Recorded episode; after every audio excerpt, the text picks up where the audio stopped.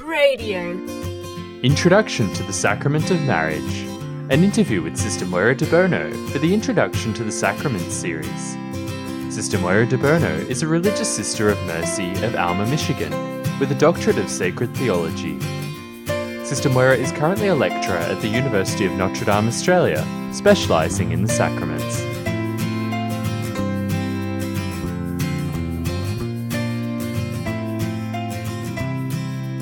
So us again with Sister Moira de So thank you for joining me again. Oh, you're welcome. Now, this time we're going to be looking at the sacrament of marriage or holy matrimony, and we're we're finished with the sacraments of initiation, and we're moving in. We're sort of on the, the tail end, I guess. We're past the halfway mark with the sacraments. Now, this grouping of sacraments, the sacrament of marriage and also the sacrament of holy orders, is known as the sacraments at the service of communion. I believe that's how the Catechism puts it. Um, can you explain to me what exactly that means? When we, the Catechism, as it places those two sacraments together, really helps emphasize something that actually identifies the nature of the church. Um, what do I mean by that? The Catechism groups these two sacraments under the title in chapter 3 the sacraments at the service of communion. And when we speak about communion, we recognize that what we're looking at is the communion of persons. The communion of persons, where in Lumen Gentium the church is identified as being like a sacrament. And one of the, those characteristics of being like a sacrament is that it's the sacrament signs something in a material way of a spiritual reality and you know even sacramentals we can say participate in what we call the sacramental principle. And as we had heard st john paul ii speak about frequently that the trinity is a communion of persons a communion of persons that is bound by love. That's what brings them into communion with each other the father the son and the holy spirit and that as members of the body of Christ, as members of the church, ultimately each of us is to manifest this communion of persons in our life, according to whatever vocation we're called to.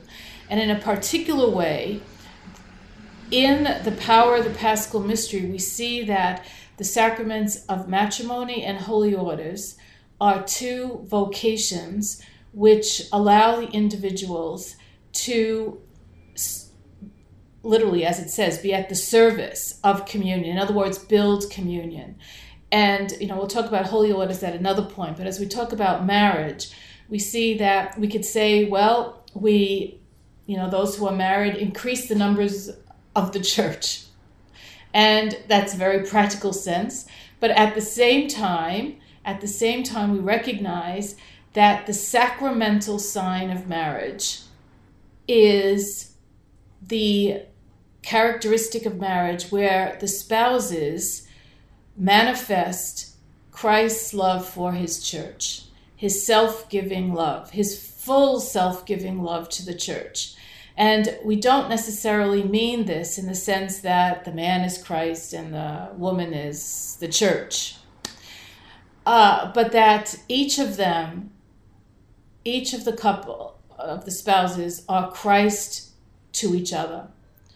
Because we recognize that in a sacramental celebration, sacramental celebration is always an encounter with Christ. And marriage is very unique in the sense that the ministers in the Roman rite of marriage are understood to be the spouses, that one is Christ for the other. And that through the marriage, through that uh, what uh, that this will be expressed in different ways through the marriage. And what we say is that the sacrament is celebrated in the wedding ceremony, but it's it's lived out all through life. And persons are not often made aware or remember maybe the power of Christ's paschal mystery that has been given to them within this relationship. Uh, the effects of this, you know, of every sacrament is for uh, is is to help us live our life to become more conformed to Christ in one way or another. And in the sacrament of marriage, St. Thomas Aquinas talks about how the um, the image for the married couple is actually Christ on the cross. That as Christ gave his life as a manifestation of his love for his spouse, that that is what the couples are are for each other. And to uh, paraphrase the catechism a little bit, that marriage is to help the other, to help the other um, become holy. And that in the process, that spouse too becomes holy. Um, and so that the human love, the human love that brings the man and woman together in marriage is a love that brings life, that brings life in many different ways into the world. Um, in manifesting this image of Christ's love for the church. And the Vatican Council, again, very beautifully, basically paraphrased the Council of Trent way back from the 1500s to say that in sacramental marriage, the human love of the couple is taken up into divine love.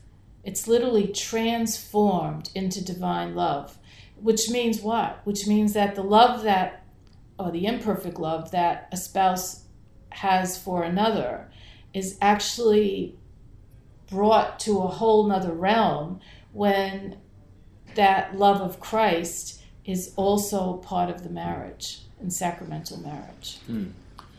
Why is the church, though, I guess, so interested in marriage? I mean, I guess here you could say that uh, friendship between people could potentially, one could be Christ for the other in, in a friendship. And I guess we are called to that in loving one another. Why specifically is marriage considered to be so important by the church? And I guess following on from that, what are the effects that that marriage uh, produces, I'm not sure if that's the right word, that can't be seen in, in other relationships in the same way? All right, huge question, Luke. So this will just really be a bit of a summary. Um, we, the church has recognized, really from very, very early on, that this relationship between a man and a woman is special. When we look at scripture, when we look at the Old Testament, right at the very beginning in Genesis, we see what we can call the institution of marriage when we have uh, Adam and Eve. And interestingly enough, this union that God brings them to is one that is formed or instituted, if you want to use that word, before the first sin, before original sin. So this is something that uh, we understand to be um, very much in God's plan. Also, the phrase in Genesis where um, God says, Let us make man, let us make them in our image and likeness, is a very interesting phrase to reflect on for a long time because we recognize that what does this what was this image because God is invisible. And the Jews were told in their law not to have, you know, like sculpted images or idols. So what what did he mean when he said this?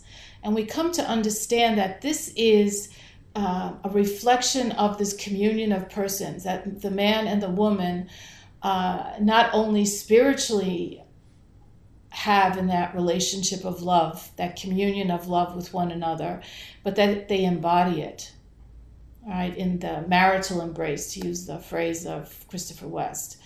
Um, and so the church, as I said, has recognized something special that we have some evidence already in the second century where one of the early fathers of the church says it's a good thing when a couple goes to see the bishop when they're engaged. All rite, obviously there wasn't the right that we have now, but that to recognize the solemnity of that relationship.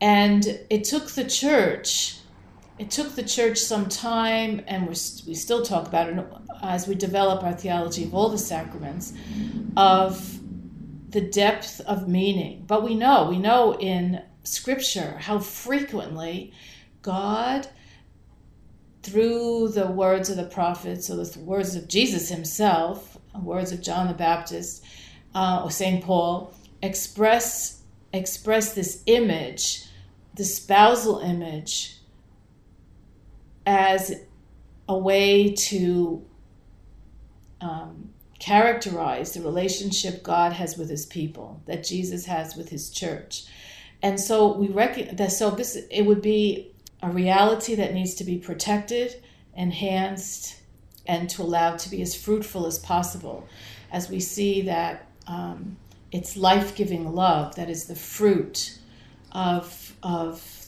the spousal relationship.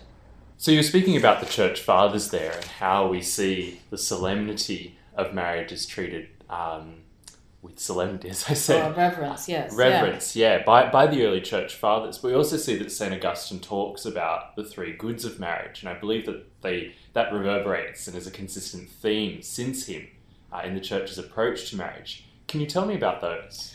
Yeah, St. Augustine's three goods was faithfulness, the sacrament, which for him meant the, the indissoluble bond, and children or fruitfulness.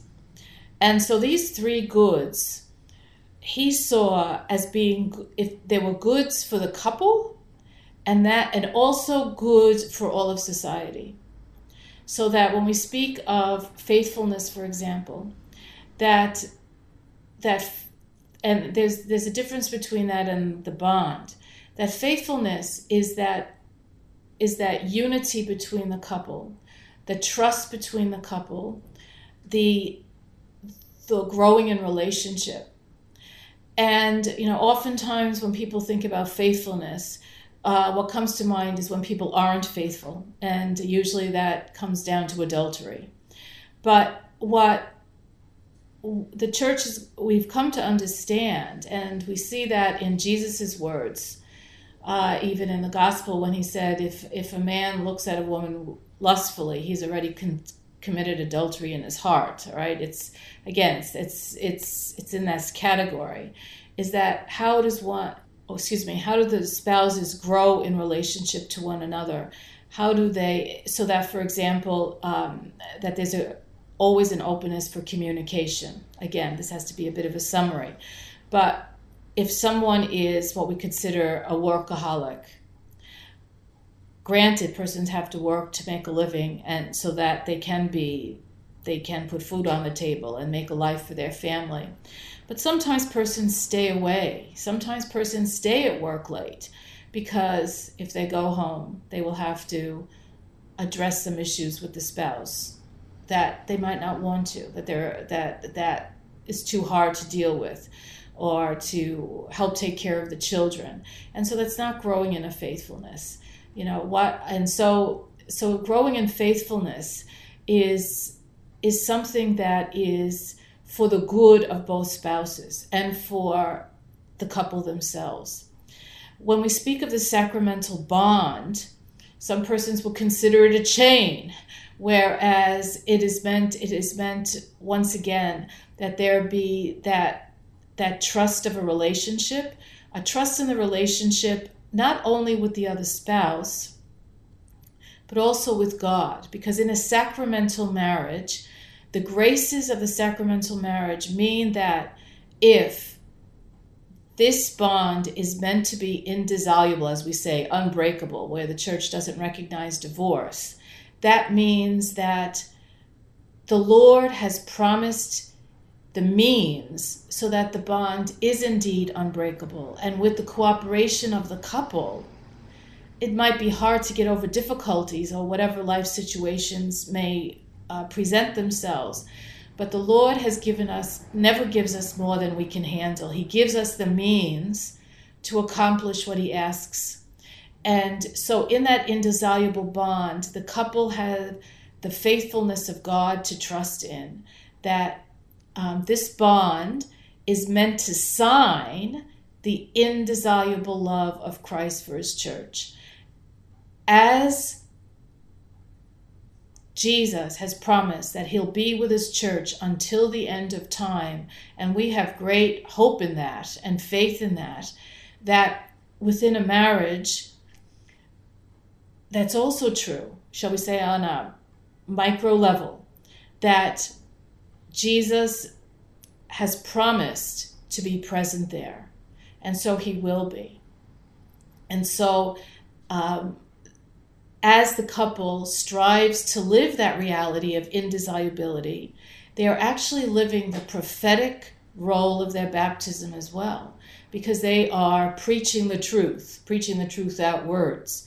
That in this day and age, when so many persons, you know, have, um, uh, we see such an increase in divorce, that that trust in the in the in the graces that God has given and in the in their faithfulness in striving to work something through uh, we need to encourage couples to be able to to acknowledge those graces and to embrace that to embrace that relationship that the lord is offering them. The third good of marriage is children children fruitfulness right? that st augustine says you know we often think uh, in one way marriage is good for the sake of the children. St. Augustine actually has a different take on it. He says that children are good for the couple, that, that the mission of raising the children is something that brings them together as a couple. So that reality of faithfulness, the reality of indissolubility also is comes into play there. And that um, yes, marriage is good for the children, but the children are good for the marriage. And again, we are, it's it's that working out. How do we raise the children? What school do they go to, etc. It, it's not. It's meant to be uh, a way of drawing the couple or opportunities for the couple to come into communion with each other. All right, there's many, many questions that can be asked about marriage, um, but nonetheless, we only have our, our time allotted to us. So thank you very much for speaking about marriage, Sister Moira. You're welcome. And we'll be back next week with the sacrament of holy orders. So thank you. That was Sister Moira de Bono speaking on the sacrament of marriage. For more from the Introduction to the Sacraments series, visit cradio.org.au.